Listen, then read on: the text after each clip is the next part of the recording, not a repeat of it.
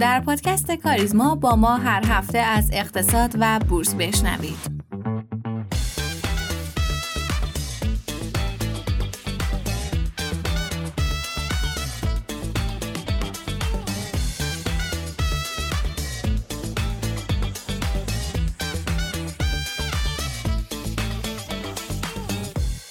سلام و روز شما خوش. امیدوارم که سلامت باشید. امروز مثل همیشه چهارشنبه است که داریم پادکست رو برای شما ضبط می‌کنیم و سوم آبانه. سوم آبان 1402 من در کنار جناب صالحی در خدمت شما هستیم که این اپیزود رو تقدیم شما کنیم. بریم اول با هم اخبار رو بشنویم و برگردیم.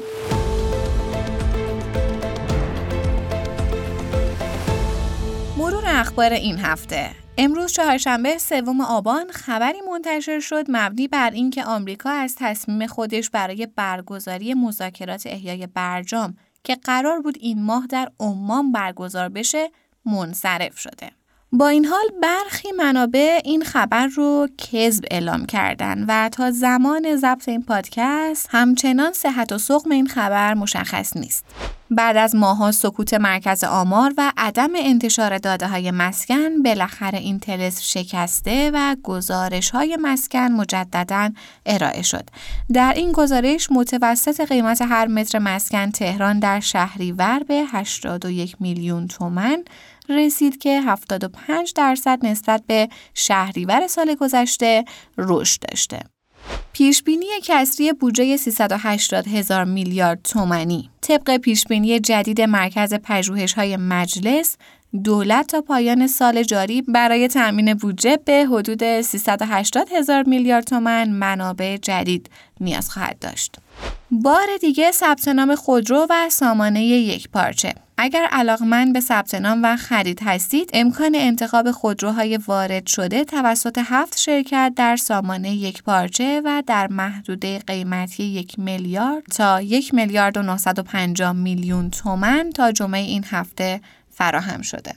اگر سهامدار یا سپردهگذار بانک آینده هستید احتمالا این خبر برای شما جذاب باشه بانک آینده از برنامه افزایش سرمایه فوق سنگین 14344 درصدی از دو محل تجدید ارزیابی و آورده نقدی سهامداران خبر داد. بر اساس این گزارش و آیند در نظر دارد سرمایه فعلی رو از 1.6 به 231 هزار میلیارد تومن برسونه. تأمین مالی این بانک حاضر در تابلو نارنجی بازار پایه در صورت موافقت سازمان بورس از دو محل تجدید ارزیابی دارایی ها و آورده نقدی سهامداران به منظور بهبود نسبت کفایت سرمایه اعمال میشه.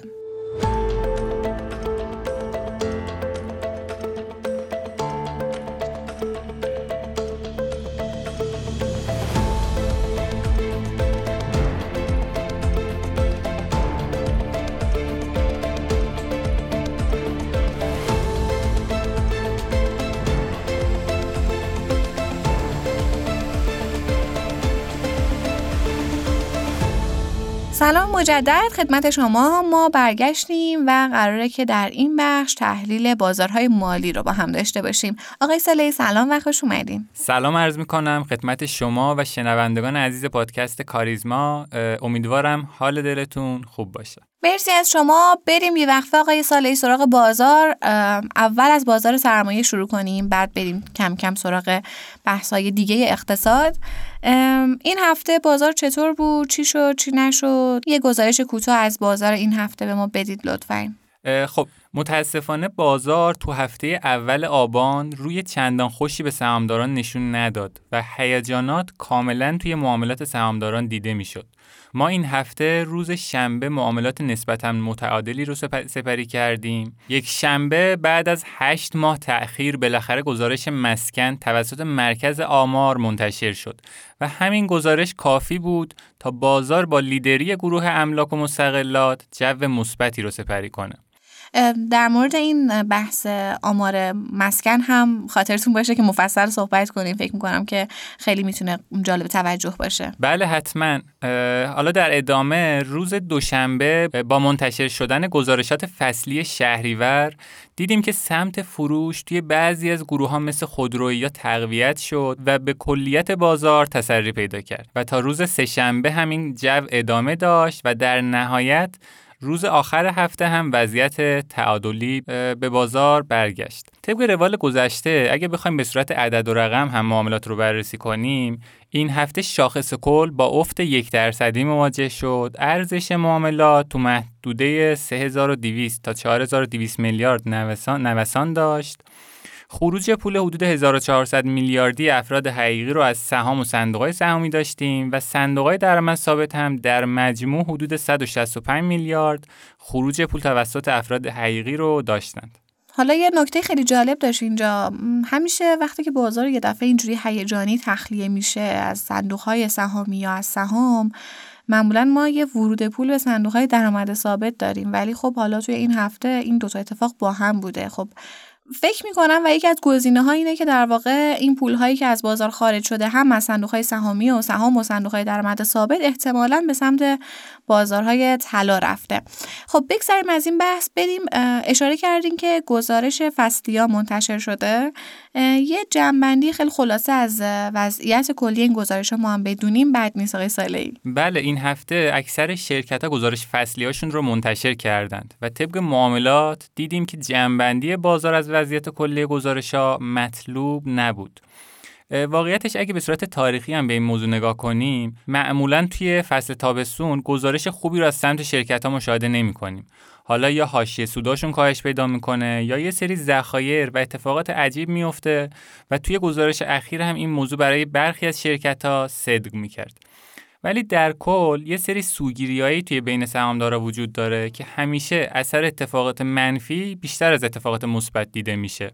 یعنی یه جورایی تر خشک رو با هم میسوزونن. همونطور هم که دیدیم خیلی از شرکت ها گزارش های خوبی منتشر کردند ولی توی جو منفی بازار دیده نشدند. بله درسته. به حال وقتی که رکود در واقع درگیر اقتصاد میشه همه بازارها رو با هم تحت تاثیر قرار میده. یعنی توی این روزا سمت هر بازاری که بریم شاید خبر خیلی خاصی نباشه مگر یه ذره بازار تلاش شاید حالا به نظرتون ریشه این رکود الان در واقع کجاست؟ ما به طور کلی توی این چند سال اخیر حسابی جو اقتصادمون رو دیدیم و همه حتی اگر نخوان تخصصی هم خیلی در مورد موضوع صحبت کنن یک صحبت هایی هست یک دلایلی هست. حالا در حال حاضر در مورد این موضوع صحبت کنیم. بله کاملا درست خواهم نظری. حالا واقعتش ریشه این موضوع برمیگرده به بانک مرکزی و سیاست های انقباضی که بانک مرکزی عکس کرده و حالا تو پادکست های قبلی هم مفصل در موردشون صحبت کردید. یعنی بانک مرکزی نرخ بهره نرخ بهره رو به شدت بالا برده و با این کارش سودای بدون ریسک حوالی سی درصدی تو بازار دیده میشه. خب با این سود اگه بخوایم خیلی یکم اوغلایی رفتار کنیم بهتره یه بخشی از سرمایه به اینجا اختصاص داده بشه. و همین تفکر بخش زیادی از سرمایه های بزرگ رو جذب کرده که بازارها رو به رکود کشونده. ولی نکته ای که باید بهش توجه کنیم اینه که ما با یه دولتی سر و کار داریم که با یه کسری بودجه شدیدی مواجهه و انتشار اوراق با نرخ‌های بالاتر هی داره این کسری رو افزایش میده. تو پیشبینی جدید مرکز پژوهش‌ها هم گفته شد که امسال حوالی 380 همت کسری بودجه وجود خواهد داشت. خب این کسری از کجا قرار تامین بشه؟ احتمالا از چاپ پول. اثر این کار چیه؟ خب تورم پس این رویه‌ای که داریم می‌بینیم قطعا نمی‌تونه ادامه دار باشه و تو بلند مدت آثار مخربتری رو می‌تونه به اقتصاد متحمل کنه و کم کم باید منتظر کاهش رکود و افزایش انتظارات تورمی توی بازارها باشیم. خب خلاصه صحبتاتون اینه که در واقع بانک مرکزی برای جبران کسری بودجه نیاز داره که پول چاپ کنه و خب این چاپ پول هم طبیعتا باعث میشه که دوباره تورم داشته باشیم درسته؟ بله دقیقا البته با یه سری شروط یعنی اگه این پولا توی رشد تولید صرف نشه با یه تأخیر حدود یک ساله تأثیرش روی تورم خواهد گذاشت. خب آقای سری هم بزنیم بازارهای موازی ببینیم که اونا در چه حالن. و خاطرم موند که در مورد اون گزارش مسکن هم صحبت کنیم. بله حتما. بازار مسکن که از هشت ماه پیش آمار رسمی براش منتشر نشده بود بالاخره این هفته توسط مرکز آمار معاملاتش منتشر شد که خیلی بحث برانگیز شد.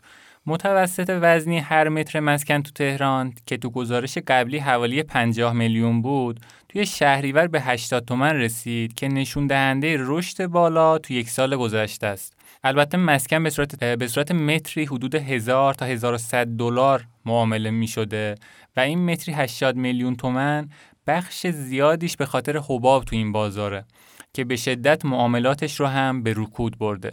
یعنی میانگین تعداد معاملات مسکن توی تهران که حدود ده هزار تا بوده الان رسیده به حوالی سه هزار معامله. البته طبق این گزارش تورم ماهانه تو این سه ماه اخیر منفی بوده و به صورت میانگین ملک توی سه ماه اخیر تو تهران حدود 5 ممیز دو دهم درصد کاهش قیمتی داشته. بازار طلا هم فعلا از هیجاناتش یه مقدار کم شده. البته تو این روزا نوسانات اونس هم خیلی رو قیمت طلا موثر موثره و و به خاطر کنترلی که روی نرخ ارز داخلی انجام میشه عمده نوسانات طلا به خاطر تغییرات اونس اتفاق میفته حالا قیمت سکه امامی هم تو زمان ضبط این پادکست با حباب حدود 23 درصدی نزدیک 29 میلیون تومن در حال معامله هستش. در کل اگه بخوام جمعبندی بکنم واقعیتش الان تقریبا همه بازارها حالا بجز بازار طلا تو رکود هستن.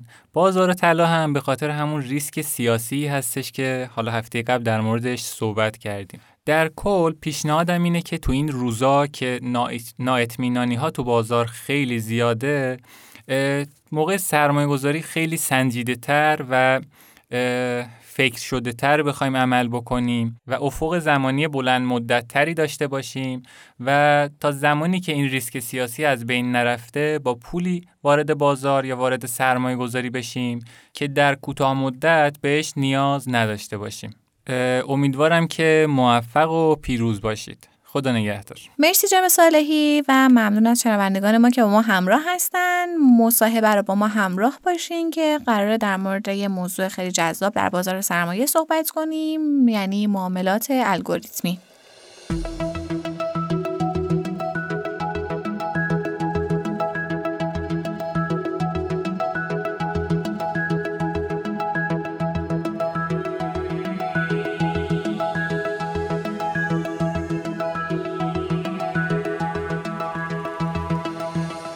مدت هاست که معاملات الگوریتمی به یکی از مباحث چالش برانگیز در بین سهامداران تبدیل شده و برخی با استدلال عمق بخشی به بازار به استقبال این کدها رفتن و برخی به علت نبود نظارت دقیق روی معاملات این کدها مخالف اونها هستند. در این خصوص صحبتی داشتیم با جناب آقای علیرضا توکلی کاشی عضو هیئت مدیره تأمین سرمایه کاردان که میشنویم با هم.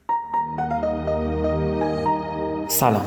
من علیرضا توکلی کاشی هستم که 23 ساله در بازار سرمایه فعالم. این روزها بحث معاملات الگوریتمی در بازار سرمایه نقل محافل و مجامع و دور های بورسیه و معاملات الگوریتمی موافقان و مخالفان سینه چاکی هم داره. قبل از اینکه به بررسی نظر موافقان و مخالفان بپردازم و راجبش توضیحاتی رو بدم دوست دارم چند تا نکته مهم رو با شما در میون بذارم. اول از همه اینکه موضوعی وجود داره به اسم تکنوفوبیا که مخفف تکنولوژی فوبیا هست. به این معنا که برخی از مردم ترس از فناوری دارن. علت این ترس دو تا چیزه. یا اینکه مردم یا عدهای از مردم اعتقاد دارند که با آمدن تکنولوژی ممکنه که موقعیت های کاری، شغلی و یا موقعیت اجتماعی خودشون رو دست بدن؟ که اومدن تاکسی های اینترنتی و محدود شدن آژانس های مسافرتی که این روزها می‌بینیم تقریبا دیگه تعدادشون در کل شهر انگشت شمار شده یکی از اون مصادیقه. بالاخره اومدن تاکسی های اینترنتی با ناوگان بسیار گستردهشون در سطح کل شهر و شبکه بزرگی که ایجاد کردن عملا باعث شده که آژانس های مسافر... مسافرتی مشتری خودشون از دست بدن. البته راننده ها مشتریشون از دست ندادن چون عملا از آژانس های مسافرتی به این تاکسی های اینترنتی مسافرتی نقل مکان کردن و مهاجرت کردن. اما صاحبان آژانس های مسافرتی عملا بیزینسشون رو دست دادن. نکته دومی که در مورد تکنوفوبیا وجود داره ترس از اسیر شدن در دست فناوریه. این روزها موضوع چت جی پی تی نقل محافل خانوادگی و کاری و دانشگاهیه. و یه عده‌ای مخالفت جدی با این موضوع دارن و فکر می‌کنن با اومدن این انسان ها اسیر کامپیوترها و ربات ها میشن. شاید هفتاد سال پیش چارلی چاپلین هم با ساختن فیلم عصر جدید خواست قسمت های از این موضوع رو نشون بده. اما می‌بینیم که الان هفتاد سال از فیلم عصر جدید گذشته انسان ها بسیار پیشرفته تر شدن زندگی ها بسیار راحت تر شده تکنولوژی به خدمت همه ما انسان ها اومده و ما انسان ها اسیرش نشدیم و همچنان انسان ها راه های جدیدی رو برای پیشرفت پیدا کردن و فقط زندگی هاشون ساده تر شده. بنابراین می‌خوام بگم که ما نباید با فناوری بجنگیم. به حال یک زمانی در زمینه کشاورزی بشر با استفاده از گاواهن کار کشاورزی رو انجام می‌داد. اما به تدریج این توسعه پیدا کرد و تراکتور، کمباین و الان اخیرا ما مزارعی رو داریم که فول اتوماتن یعنی کلیه مراحل کاشت، داشت و برداشت، آبیاری، نگهداری و همینطور جمعآوری محصول از مزارع و باغها توسط ربات‌های مختلف داره انجام میشه. و حتما در این سیر ادهی کار خودشون رو دست دادن یا حجم کارشون کمتر شده یا ادهی بیکار شدن. اما عملا به سمت کارهای دیگه رجوع کردن. یا همینطور در زمینه حمل و نقل و سفر مثال اسنب و تپسی مثال بسیار خوبیه که عملا شبکه ای از راننده ها و مسافران بدون ارتباط با هیچ نیروی انسانی صرفا با استفاده از یک سری ربات و مجموعی از نرم افزارهای کامپیوتری به هم وصلن و هر کدوم درخواست سفرشون رو در شبکه اعلام می‌کنن و نزدیکترین راننده به اون محل میره و اونها رو به مقصد میرسونه. و اخیرا این موضوع توسعه پیدا کرده با آمدن خودروهای خودران. یعنی حتی خود خودرو هم دیگه راننده ای رو نداره و به محل مسافر مراجعه می‌کنه و اون رو در کمال آرامش و با رعایت کلیه قوانین و آینامه های راهنمایی و رانندگی به سلامت به مقصد میرسونه. یا رزرو کردن بلیط هواپیما قطار و هتل که می‌بینید الان بسیاری از آژانس های مسافرتی عملا مشتری های خودشون رو از دست دادن به حجم کارشون کم شده. چون عملا تعدادی الگوریتم و ربات دارن این کار رو انجام میدن. هر شخصی می‌تونه به این نرم افزارها مراجعه کنه و زمان سفر مکان سفر و نوع سفرش رو مشخص بکنه و این نرم افزارها به بهترین شیوه بهش راهنمایی میدن و ارزونترین وسیله سفر و زمان سفر رو بهش پیشنهاد میدن. همه اینها داره توسط یک سری الگوریتم انجام میشه.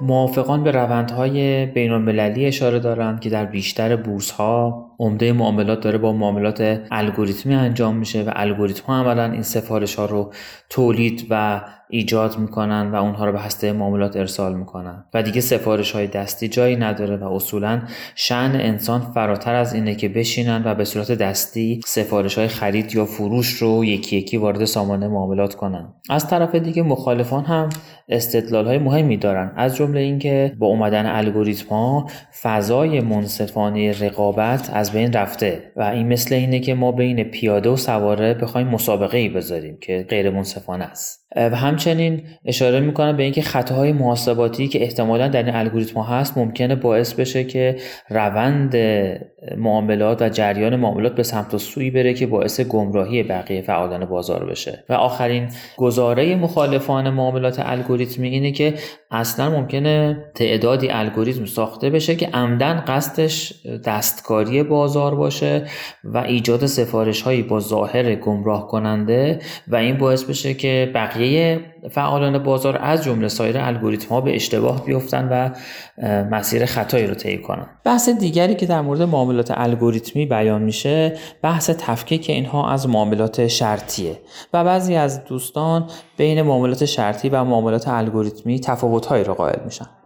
حقیقت اینه که از نظر من همه اینا معاملات الگوریتمی هستند و تفاوتشون در اینه که بعضی از این الگوریتم ها ساده هستند و صرفا با بررسی چند شاخص خیلی ساده تصمیماتی رو برای معاملات می‌گیرن. اما بعضی از این الگوریتم ها بسیار پیچیده هستند و مجموعه بزرگی از داده ها و پارامترها رو در نظر می‌گیرن و محاسبات پیچیده ای رو انجام میدن و بر مبنای اونها یک سفارشی رو طراحی می‌کنن. در هر دو حالت ساده و پیچیده هر دوی اینها واقعا الگوریتم هستند چرا؟ چون یک ماشین داره مجموعی از داده ها رو بررسی می‌کنه و بر اساس اون سفارش های خرید یا فروش رو می‌سازه. پس از این مقدمات می‌خوام راجع به معاملات الگوریتمی در بازار سرمایه ایران صحبت بکنم. خب گفتیم مخالفان سه تا دلیل اصلی دارن که به نظر من هر سه دلیلشون هم درست و قابل قبوله. اما چه پاسخهایی ما برای اینها داریم؟ نکته اول این بود که اعتقاد داشتن که آمدن معاملات الگوریتمی فضای منصفانه رقابت رو برهم زده. حرف کاملا درستیه. حقیقت اینه که الگوریتم ها با سرعت بالای محاسباتشون که خیلی سریع می‌تونن با توجه به شرایط بازار سفارش های خرید یا فروش رو بسازن و اون رو می‌تونن در کسری از ثانیه و با تعداد بسیار بالا در سامانه سفار... سامانه معاملات ثبت کنن عملا دست برتر رو دارن و در مقابل انسان حتما اینها پیروز هستن. از نظر من حضور الگوریتم ها در بازاری که همه بهش دسترسی ندارن مثل مسابقه پیاده و سواره است که قطعا سواره ها برندن و این یک رقابت کاملا غیر منصفانه است. اما پاسخی که به این داریم این نیست که معاملات الگوریتمی رو متوقف کنیم بلکه باید فضایی رو ایجاد کنیم که همه به معاملات الگوریتمی دسترسی داشته باشند در واقع سازمان بورس باید کاری بکنه که شرکت های نرم افزاری جدیدی ایجاد بشن که خدمات معاملات الگوریتمی رو به فعالان بازار ارائه بدن. الان سازمان شرایطی رو برای فعال شدن معاملات الگوریتمی ایجاد کرده. و شرکت ها و اشخاصی که می‌خوان در این زمینه فعالیت بکنن باید برن و مجوزهایی رو از سازمان در زمینه امنیت و نوع الگوریتمشون و کیفیت الگوریتمشون بگیرن.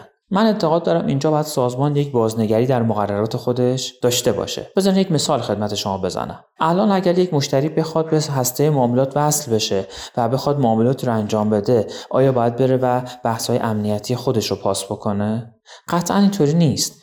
الان مشتری با مراجعه به یک شرکت کارگزاری به شرط اینکه قبلا اطلاعات خودش رو در سامانه سجام ثبت کرده باشه خیلی راحت می‌تونه نام کاربری و رمز عبور بگیره و از خونه یا از هر جایی به هسته معاملات وصل بشه و سفارشات خودش رو انجام بده. هیچ گونه تست امنیت یا تست صحت سفارشات برای اون انجام نمیشه. البته سامانه های OMS روی سفارشات کنترل هایی رو که سازمان مشخص کرده انجام میدن که مثلا سفارشات از نظر حجم یا از نظر قیمت در محدوده های قابل قبول هسته معاملات باشند. در زمینه معاملات الگوریتمی هم اعتقاد دارم باید شرکت های ایجاد بشن که پلتفرم های معاملات الگوریتمی رو طراحی کنن و خدمات معاملات الگوریتمی رو به مشتریان حقیقی و حقوقی به صورت یکسان ارائه کنن. این خدمات می‌تونه در دو سطح ارائه بشه. یکی در سطح ساده به این معنا که الگوریتم های آماده روی این پلتفرم ها قرار بگیره و این پلتفرم ها به مشتریان اجاره داده بشه و مشتریان بتونن این الگوریتم ها رو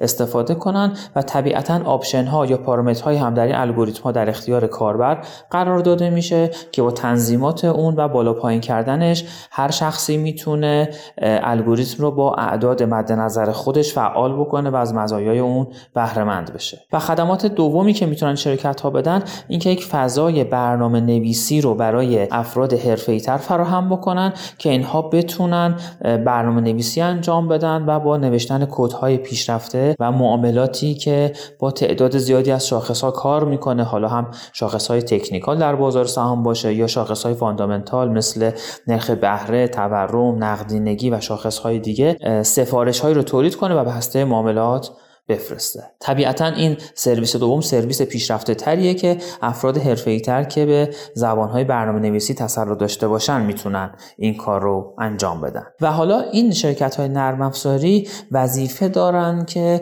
خروجی های این الگوریتم ها رو مستقل از اینکه با چه منطقی و چگونه نوشته شده کنترل کنن و اون بحث های کنترل ریسک رو که سازمان بورس مشخص کرده که سفارشات در چه چارچوبی باید به هسته معاملات ارسال بشه اونجا بررسی بکنن و پس از تایید به صورت اتوماتیک وارد هسته معاملات کنن. طبیعتا سازمان بورس باید شرکت هایی رو که می‌خوان خدمات معاملات الگوریتمی رو ارائه بدن بررسی کنه و از نظر امنیت و از نظر مدیریت ریسک ممیزی بکنه. طبیعتا شرکت هایی که از نظر مقام ناظر بررسی شدن و ممیزی امنیت و ممیزی ریسک اونها با موفقیت انجام شده دیگه نیازی نیست که تک تک اشخاص و الگوریتم هایی که توسط این شرکت ها به هسته معاملات وصلن ممیزی امنیت و ممیزی ریسک روی اونها انجام بشه.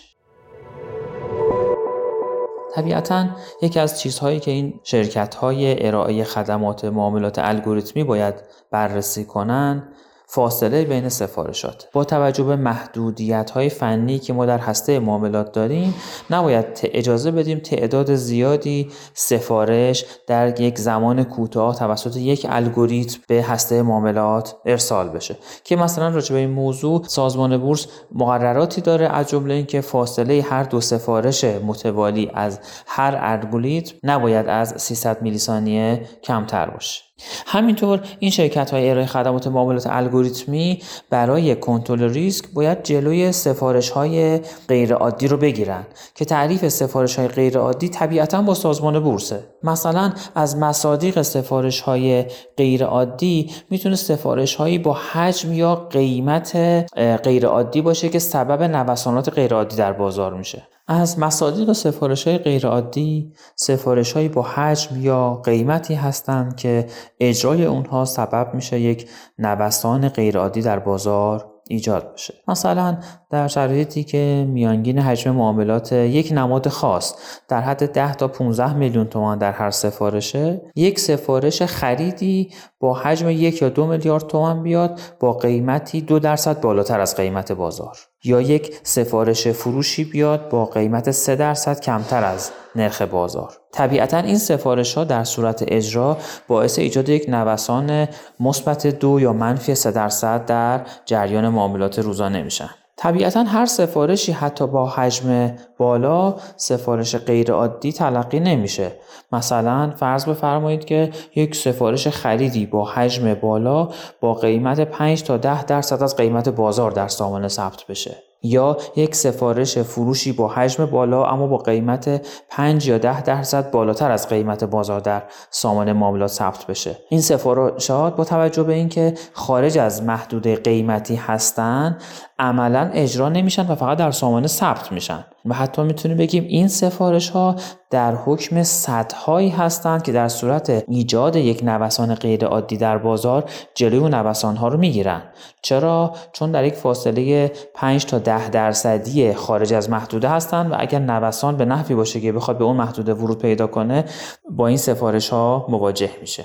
و اشکال آخری که مخالفان معاملات الگوریتمی مطرح می‌کردن بحث این بود که این الگوریتم ها عمدن ممکنه بازار رو دستکاری کنن و با ایجاد سفارش هایی با ظاهر گمراه کننده باعث گمراه شدن بازار بشن. حقیقت اینه که حتی اگر ما جلوی معاملات الگوریتمی رو هم بگیریم با این پدیده مواجهیم. چون با این پدیده بارها مواجه شدیم که ادهی در اتاقهای مجازی در شبکه اجتماعی دور هم جمع شدن و راجبه یک سهمی برنامه‌ریزی کردن و اصطلاحا سهمی رو پروژه کردن که در یک روز و ساعت خاصی در یک نماد یا گروه نمادهای خاصی همزمان سفارش رو در جهت خرید یا ورود با حجم های مشخص از پیش تعیین شده وارد کنن و این باعث بشه که یا جهت بازار کلا عوض بشه یا دید فعالان بازار تغییر پیدا کنه و حالا فعالان بازار سفارش هایی رو با قیمت هایی خارج از رنج معمولی وارد هسته معاملات بکنن. راه حل این مسئله جلوگیری از معاملات الگوریتمی نیست. بلکه ما باید کاری بکنیم که با افزایش حجم معاملات و با افزایش تعداد بازیگران بازار انقدر حجم معاملات افزایش پیدا بکنه که این گونه معاملات گمراه کننده که توسط عده خاص وارد میشن عملا حجم ناچیزی از سفارشات رو به خودشون اختصاص بدن و عملا نتونن روند کلی بازار رو در دست بگیرن. در پایان می‌خوام از کار جدیدی که سازمان بورس انجام داده در زمینه ارائه گزارش معاملات الگوریتمی تشکر کنم و به اعتقاد من کار بسیار ارزشمندی رو انجام داده. و جای اون داره که سازمان بورس با بسترسازی برای توسعه معاملات الگوریتمی اجازه بده که حجم معاملات الگوریتمی در بازار افزایش پیدا کنه و دسترسی آهاد سرمایه گذاران محترم ام از اشخاص حقیقی یا حقوقی به معاملات الگوریتمی فراهم بشه. و پیرو این باید سازمان بورس گزارش هایی رو به صورت روزانه هفتگی و ماهانه در زمینه معاملات الگوریتمی انواع معاملات انواع الگوریتم ها و سهمشون نسبت به کل معاملات تهیه و به صورت عمومی منتشر بکنه. حتی فراتر از اون اعتقاد دارم که سازمان بورس باید با تشویق و ترغیب جوانان نخبه اونها را برای ورود به عرصه معاملات الگوریتمی ترغیب بکنه. و امیدوارم ما به روزی برسیم که بیش از 50 درصد معاملات بازار بورس ما در بورس تهران و فرابورس اهم از بازار سهام، مشتقات، ابزارهای نوین، صندوقها، بازار بدهی معاملاتی باشند که مبتنی بر الگوریتم های مختلف انجام میشن. حتما برای اینکه به اون روز برسیم باید اجازه ورود افراد بیشتر به این عرصه داده بشه و از طرف شرکت های ارائه دهنده خدمات معاملات الگوریتمی با طراحی سیستم های کنترل ریسک اجازه ورود سفارش هایی رو که مخل جریان عادی سفارشات بازار هستند رو به بازار ندن. به امید روزی که به این اعداد ارقام برسیم.